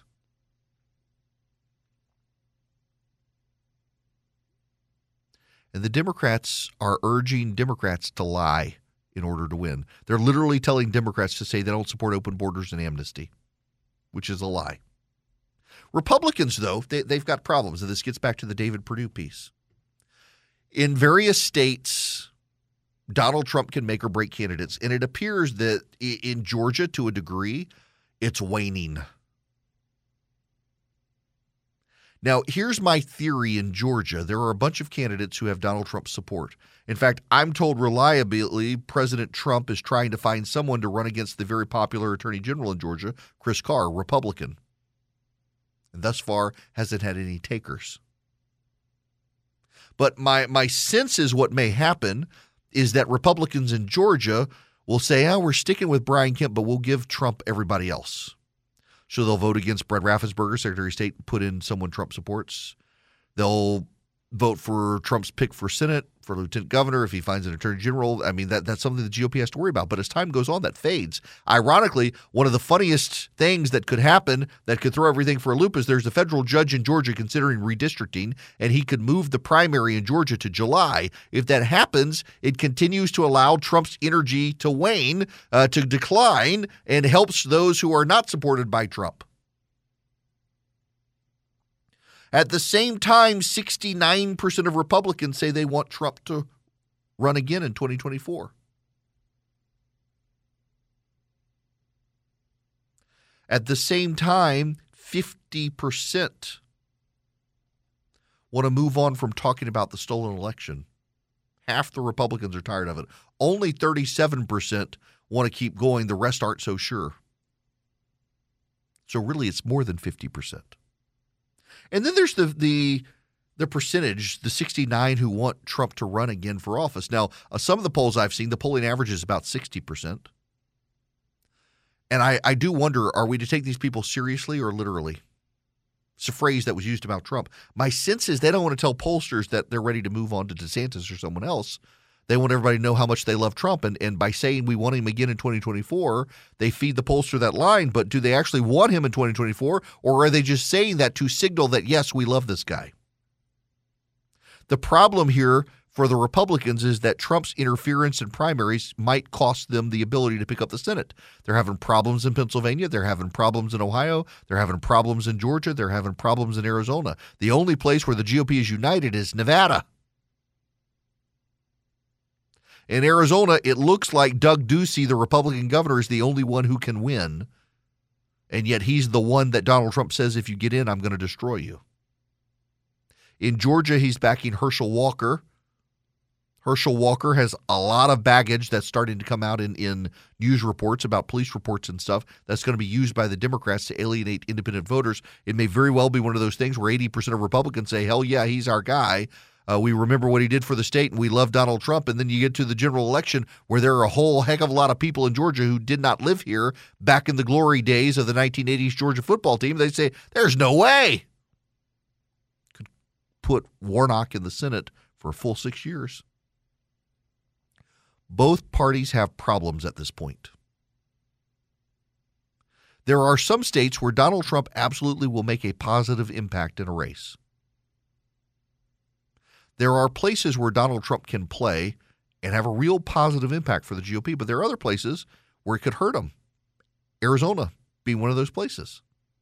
And the GOP's got to figure out how to thread that needle with Donald Trump. And also, you know, the longer he stays around, in all honesty, all candor and honesty, I am firmly convinced as long as Donald Trump continues to be a player on the political scene, what's going to happen is a whole bunch of Democrats are going to continue to try to destroy him. I think if Donald Trump did an announcement tomorrow and said, you know what, I'm not running in 2024 and I'm done with politics, I'm going to go enjoy life, all these investigations will go away. And if, if he keeps going on, the Democrats are going to do everything they can to bankrupt him and throw him in jail. They are scared to death of Donald Trump. And that, in and of itself, should give a big red flag to everyone here. The Democrats themselves think Trump could get reelected, and that keeps him in the game. And who could blame him? We'd be far better off right now with him in the White House than Joe Biden.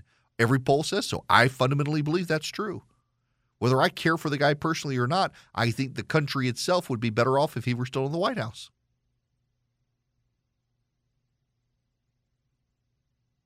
But the Republicans have problems. In Georgia, the Trump Republicans have the problems. He's promised them the moon and can't even get them fundraising dollars. Nationally, though, in general elections, in Georgia and Arizona and Pennsylvania, candidates who have Donald Trump's endorsement, about 50% of voters in those states say that'll hurt them, not help them. But you know what? The reality is I'd still far prefer to be a Republican in this environment than the Democrats because the Republicans have some problems. But Trump is both manageable and he's not on the ballot. Joe Biden's not on the ballot either, but he's at the forefront of people's minds because he's the president of the United States. So, yeah, Republicans have some problems. They can deal with them. And in some states, Trump actually helps far more than he hurts. And the media doesn't like to pay attention to that fact, but it's true. But it's the Democrats who, everywhere they are in the country, except Hawaii, Maryland, Massachusetts, and one other state, not California, not Delaware, I forget which one, uh, Vermont, that's it, Vermont, Massachusetts, Maryland, and Hawaii, Joe Biden can help candidates in literally every other state in the union, including his home state of Delaware and the state of California and New York. If you are tied to Joe Biden, you are more likely than not going to be toast in November. And the Republicans are going to tie all the Democrats to Joe Biden. So it's a far better year to be a Trump endorsed Republican than a Democrat tied to Joe Biden. Yes, yes, you should. Text recipe to 33777. I'll send you back the link. I actually sent out a recipe earlier. It is my bacon wrapped jalapenos. Know, everybody has a bacon wrapped jalapeno recipe. Poppers, they call them. I have the best one. I do. And you can get it by texting the word recipe to 33777. You can sign up for the list. Now, you can get the free list and you get all the recipes, or you can pay and, and really what you're – what you're subscribing with like I think it's 30 bucks for a year is you're actually helping me buy all the groceries to do the recipe prep and all to get you the recipes. But nonetheless, let me tell you, uh, those of you who subscribe, you chipped in, you helped me develop this recipe. Here's the secret to it breakfast sausage. So you ground your breakfast sausage and then you add the cream cheese and the cheddar cheese to that, and you stuff the jalapenos with that. And then instead of wrapping a dinky half piece of bacon around, you do a whole piece of bacon. And you can put it on a grill and a smoker or like a pellet grill or the oven for about 400 degrees. And my gosh, are they delicious! They are. And they're easy. You can get the recipe by texting recipe, single word, not plural, recipe to 33777 and get the recipe. Now, you know, I mentioned this the other day. Uh, the great subsidies out there. By the way, if you're on the line, uh, hold on. I'll get to your phone call here. I've only got about a minute or so here. I didn't want to do an injustice to your phone calls. 877 973 7425. Mentioned this the other day. Uh, the Biden administration, uh, because they can't get Build Back Better passed, and now everybody's worried about spending and they want to give the gas tax holiday and or give a gas tax holiday, the Green New Deal people are really upset.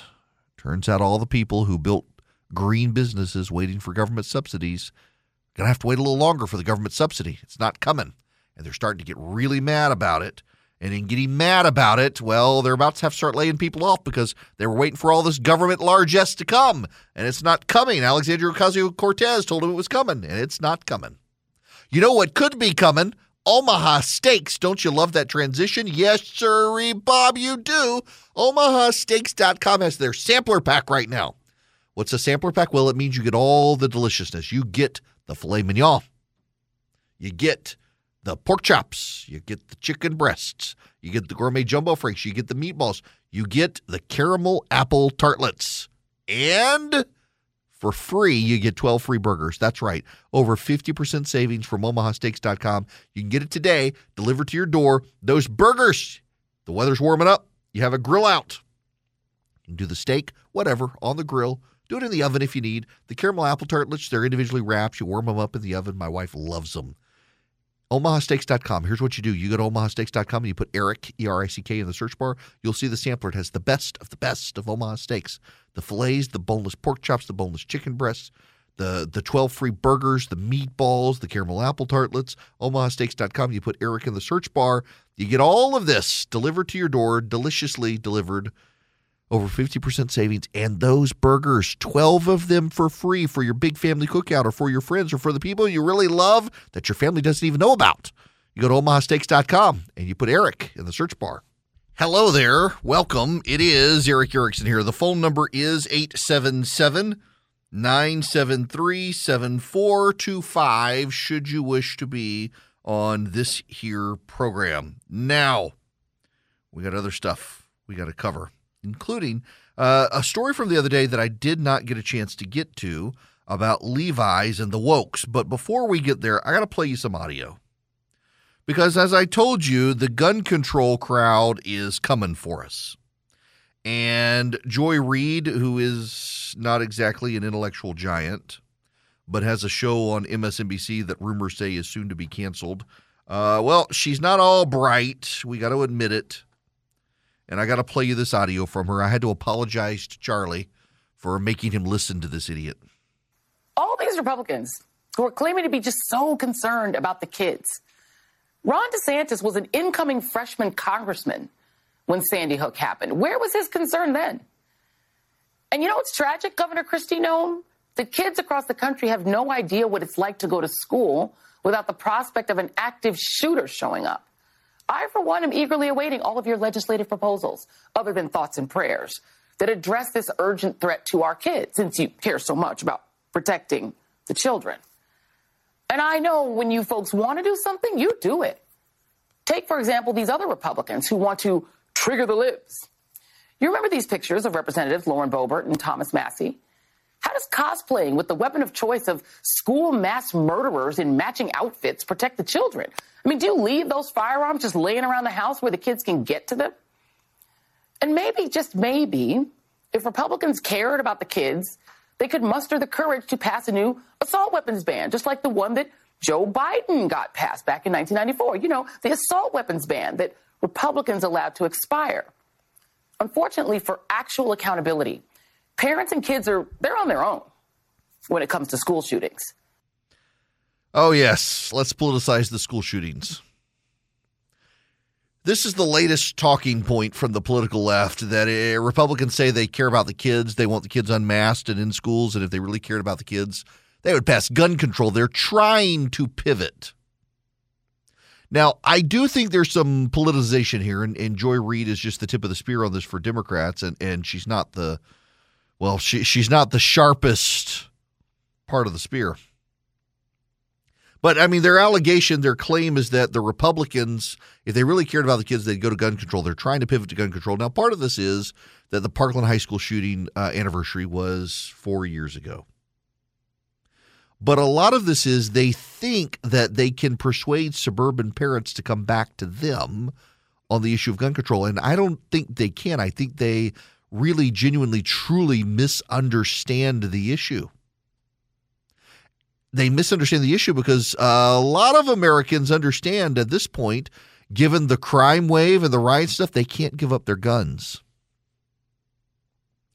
Now, I know a lot of people who claim to be for guns really want gun restrictions. They want background checks. They want to get rid of the uh, the loopholes that they call it for gun shows where there really aren't. I bought a gun at a gun show and had to do a background check. I actually had someone transfer a gun to me from out of state and had to go through all the process of filling out the forms. Democrats say they want it to be as easy to uh, vote as it is to buy a gun. They've never actually bought a gun because every time you go buy a gun, you got to go fill out all the paperwork and get clearance from the ATF before you can buy your gun. They have no idea what they're talking about. Yet they think with easy talking points and cheap talking points, they can convey a message to people. And those people who aren't gun owners but claim to be Second Amendment uh, supporters, they'll actually they'll come their way. There's a problem for the Democrats in all of this.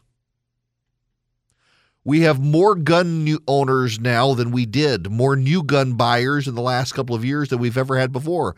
Every month, it seems like, is setting a record for new gun buyers. Now, I will tell you that ammo is finally coming back. It's been a long time since we've had sufficient ammunition, and we suddenly do, but at a price. It's expensive now. But we have a lot of new gun owners in the country. And you know what? A lot of them are black and women. And they understand with the defund the police efforts from the left, as much as the Democrats say they don't want to defund the police, the progressive members do, and they're doubling down on it. Uh, when someone comes to your home, tries to rob you, and you call 911, you're going to be robbed or dead before the police get to you. So you're going to have to take care of yourself. People start to understand this in the rioting, the Democrats overplay their hands on this. Joy Reid and Democrats can lecture Republicans on saying if you really cared for the kids, if you really were worried about the kids, you'd pass assault weapons bans and the like. If you were really worried about the kids, you would all own a gun. If you're really worried about the kids, you would encourage teachers to arm up and train to protect the kids in the classroom. Because guess what? You're not going to put the genie back in the bottle. People don't seem to understand this that we have a Second Amendment in this country. The right to keep and bear arms, according to the Supreme Court, is an individual right. You know, I can find the right to keep and bear arms in the Constitution. It's actually there. The Second Amendment is actually in print. I've looked, I went to law school, I, have searched, I've done a word search. Can't find the word abortion in the Constitution. There's no right to an abortion in the Constitution. It was divined there by progressive judges. Meanwhile, the Second Amendment right is there in print. You can read it for yourself. So we're not going to go the way of Australia and have a national gun buyback program. We're not going to go the way of Canada or Scotland or the UK or anywhere else. We're Americans. We have a right to keep and bear arms.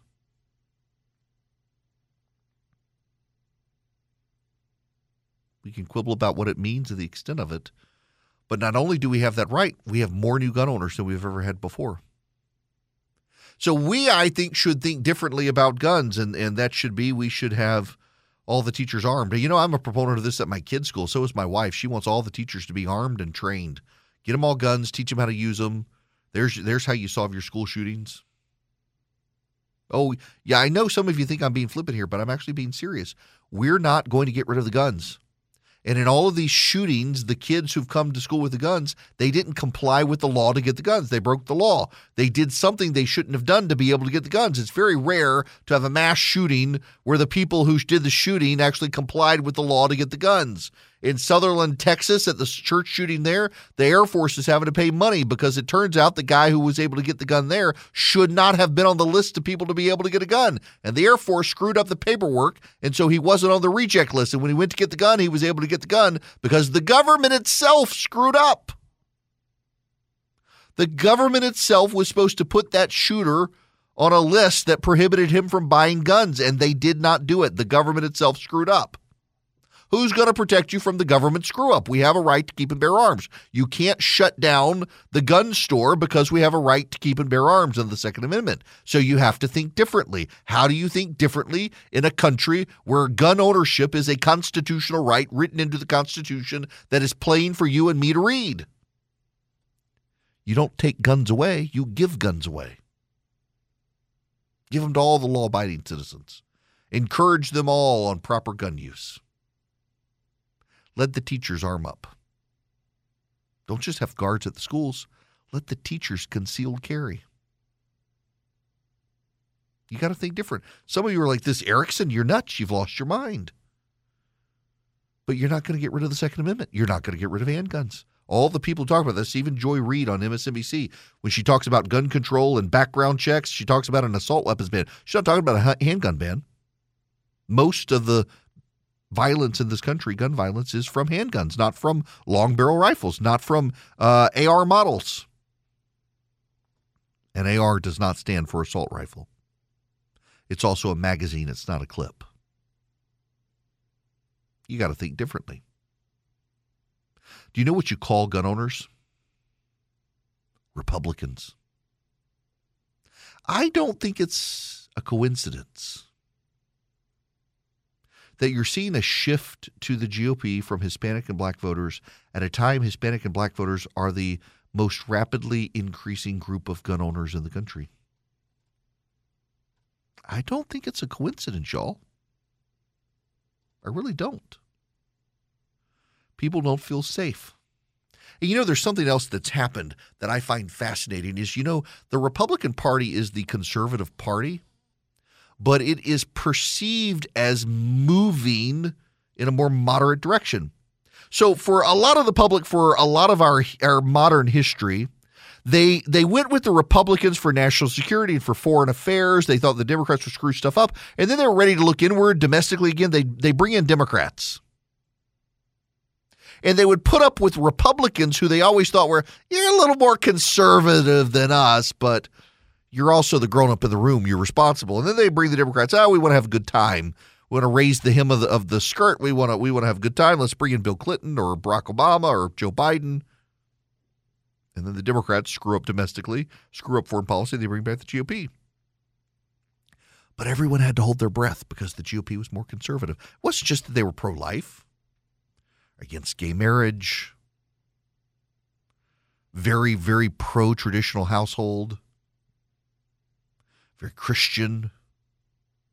Now the GOP is not so much. I mean, you had a Republican president of the United States who was banging porn stars, cheating on his wives, supporting gay rights, sung the praises of Planned Parenthood, even as he declared himself pro life. That, that, I mean, I'm, I'm not being disparaging. I'm just, I'm follow along with me here. I'm being truthful. Meanwhile, where did the Democrats go? The Democrats were not in support of gay marriage anymore. They were, you must support it and bake the cake, you freaking bigot, or we're going to put you out of business. The Democrats were not just, well, I'm glad you're pro marriage.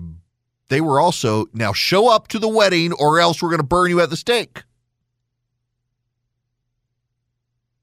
The Democrats went from leave well enough alone to no, no, we're going to allow the boy to compete against the girl even when he hasn't chopped his male reproductive organ off. Nope, we're just going to pretend he's a girl because he says so.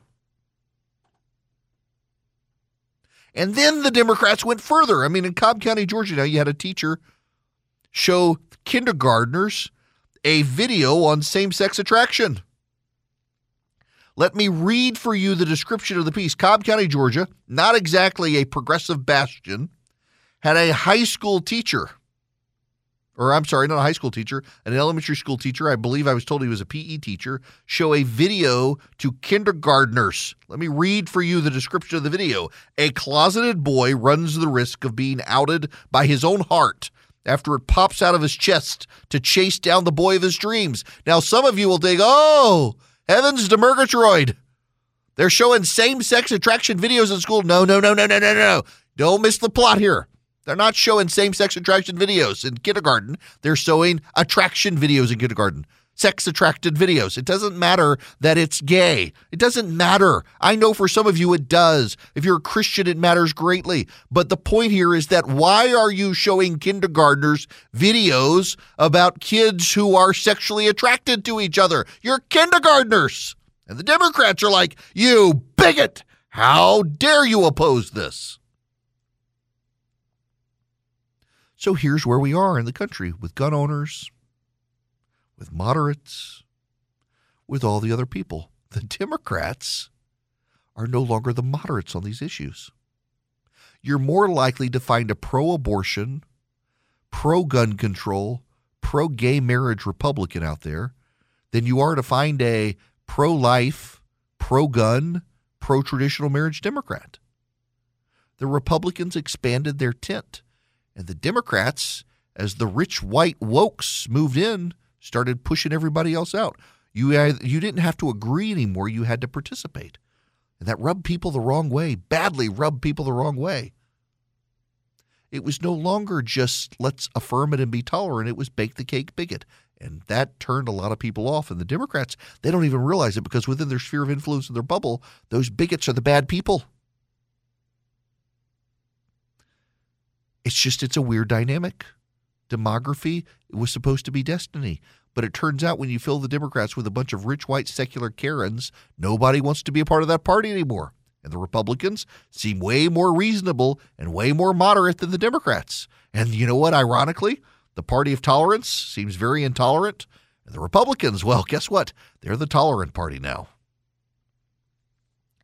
One of the groups that is Christian and conservative and advancing the conservative movement, even against the Republicans sometimes, is Patriot Mobile. Patriot Mobile is a cell phone company. So, how do they do this? Well, they take a portion of their profits and they deliver those portions of their profits to the pro life movement, to the Second Amendment movement, to veterans and first responders. And you can move your business to Patriot Mobile and use a company that shares your values. Now, I know what you're thinking. Never heard of this company before. How's their cell phone service? Well, they're called an MVNO. Congress passed a law. They get to use the same cell towers all the big guys use. So you can use the Verizon towers, you can use the AT&T towers, so you get great service. You get the 5G, you get the data, you get the voice, you get Patriot Mobile. You don't have to deal with the wokes anymore. And they take a portion of their profits and they give it to the conservative movement. You can bring your unlocked phone over or you can buy a new phone from them. You can even bring your existing phone number over to them. All you do is go to patriotmobile.com slash Erick, patriotmobile.com slash E-R-I-C-K, and you will get free activation with my name. Now, You're saying, I don't want to use the website. I want to call them. I want to talk to a human being. Well, if you do, you're talking to someone who lives in the United States of America. They have 100% US based customer service, and you can call them 972 Patriot. Tell them Erick sent you. You get free activation, or just go to patriotmobile.com slash Erick. Hello there. It is Erick Erickson here. I, I we need to have a, a moment about a topic we haven't talked a lot about. Uh, the president of Turkey, uh, Erdogan, is in the United Arab Emirates. They have had a frosty relationship for a number of years. In fact, Turkey blamed the UAE for helping a coup against Erdogan in, in 2016. The UAE has denied it. They've had really bad relationships. Uh, Turkey got very angry with the UAE for suddenly becoming uh, buddies with Israel.